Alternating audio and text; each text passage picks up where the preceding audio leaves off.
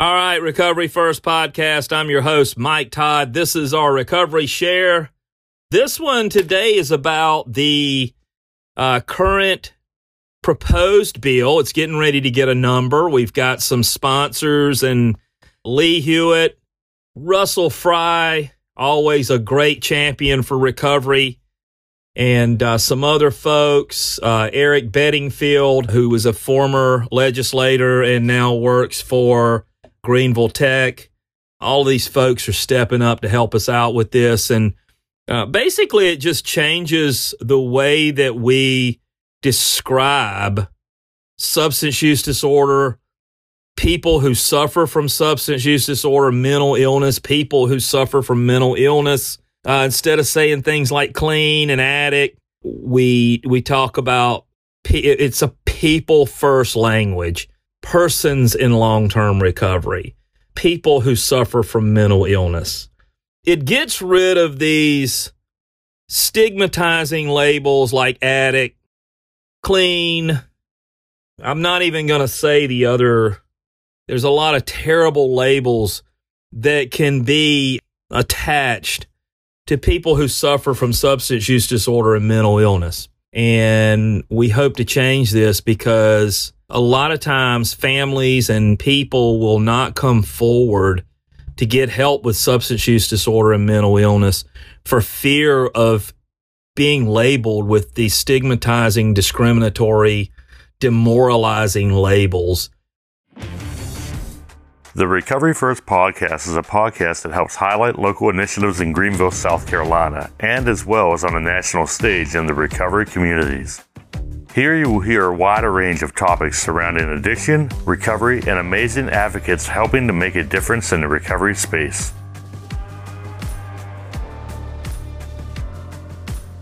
If you or a loved one are struggling with substance use disorder, please contact us today by calling 864 787 3798 or by visiting www.freedomrecoverycenterofgreenville.org.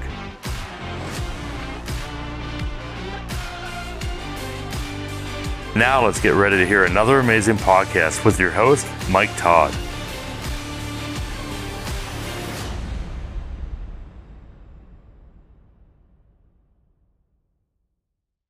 And I just want to say this uh, to the 12 step folks. Yes, yes. Um, I grew up in a 12 step program. Yes, it saved my life. And, um, listen, nobody is trying to tell you what to do or what to say or how to describe yourself. You can describe yourself any way you want to. Um, I will admit that when I'm in uh, the confines of uh, 12 step recovery, when I'm around folks, I may say things like clean. I may th- I may say things like I may introduce myself as an addict. When I'm in those confines, um, when I'm around my people, okay? I say those things. That's that's me, and, and, and, I think a lot of people are getting upset and saying, "Well, are you trying to tell us we can't?" No, nobody's telling you that. Nobody is telling you that. But let me just t- kind of explain something. If I'm out here talking to a legislator, or if I'm out here talking to the sheriff, or if I'm out here talking to people in recovery, and I introduce myself as an addict they don't know what that is, folks.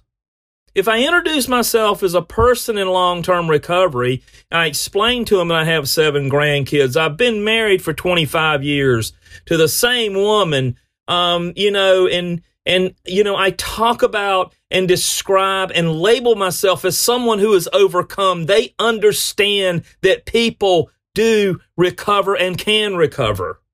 Um, you know, if I want, if I say, well, I got clean when I was 25 years old to a bunch of mothers, um, at the country cl- or wherever, um, at an event, uh, they're going to look at each other and say, well, where was his mom? Like, did she not teach him how to take a bath? I mean, did he not start taking a shower until he was 25?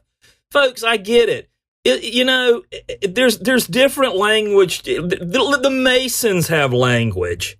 Okay. I don't know what it is because I'm not a Mason. I mean, different groups and clubs and whatever have their language.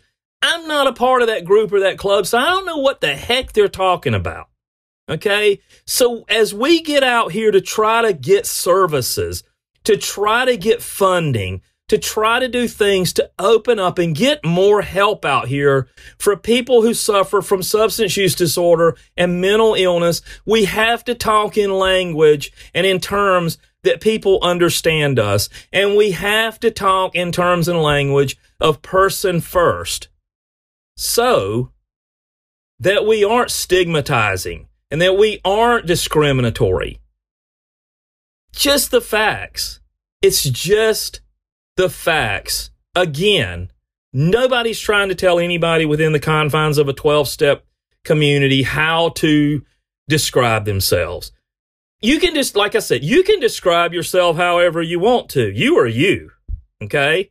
Um, but for me, when I'm out here in the community, when I'm out here talking to the sheriff, when I'm out here talking to, to legislators, about things that need to be done and, and, and gaps upon gaps and no representation of people with substance use disorder and, pe- and people that suffer from mental illness.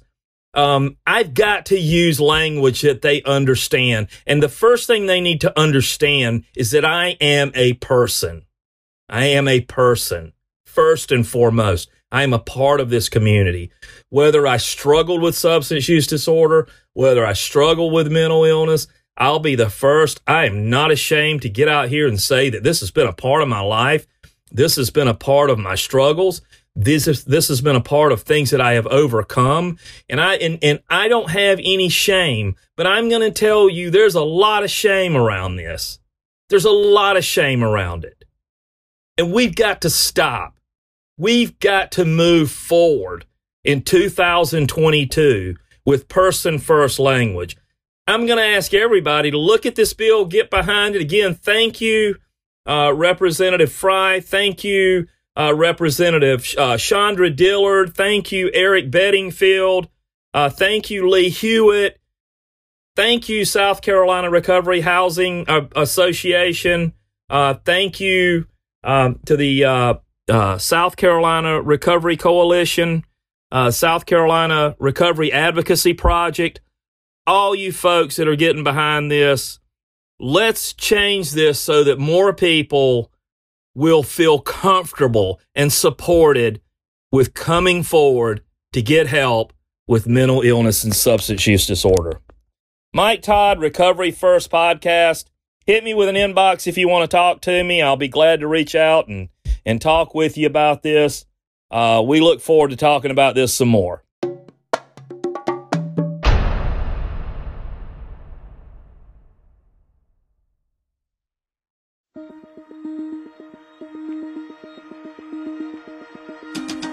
So 30 years ago, when I first came into recovery, we didn't have recovery housing. If someone was seeking recovery and maybe coming to meetings and didn't have anywhere to live, we'd basically try to help them find somewhere to live. And, and that's how it all started. It, we all started basically living together and keeping each other accountable um, in recovery. Now, as the years have gone through, um, it's basically turned into an industry.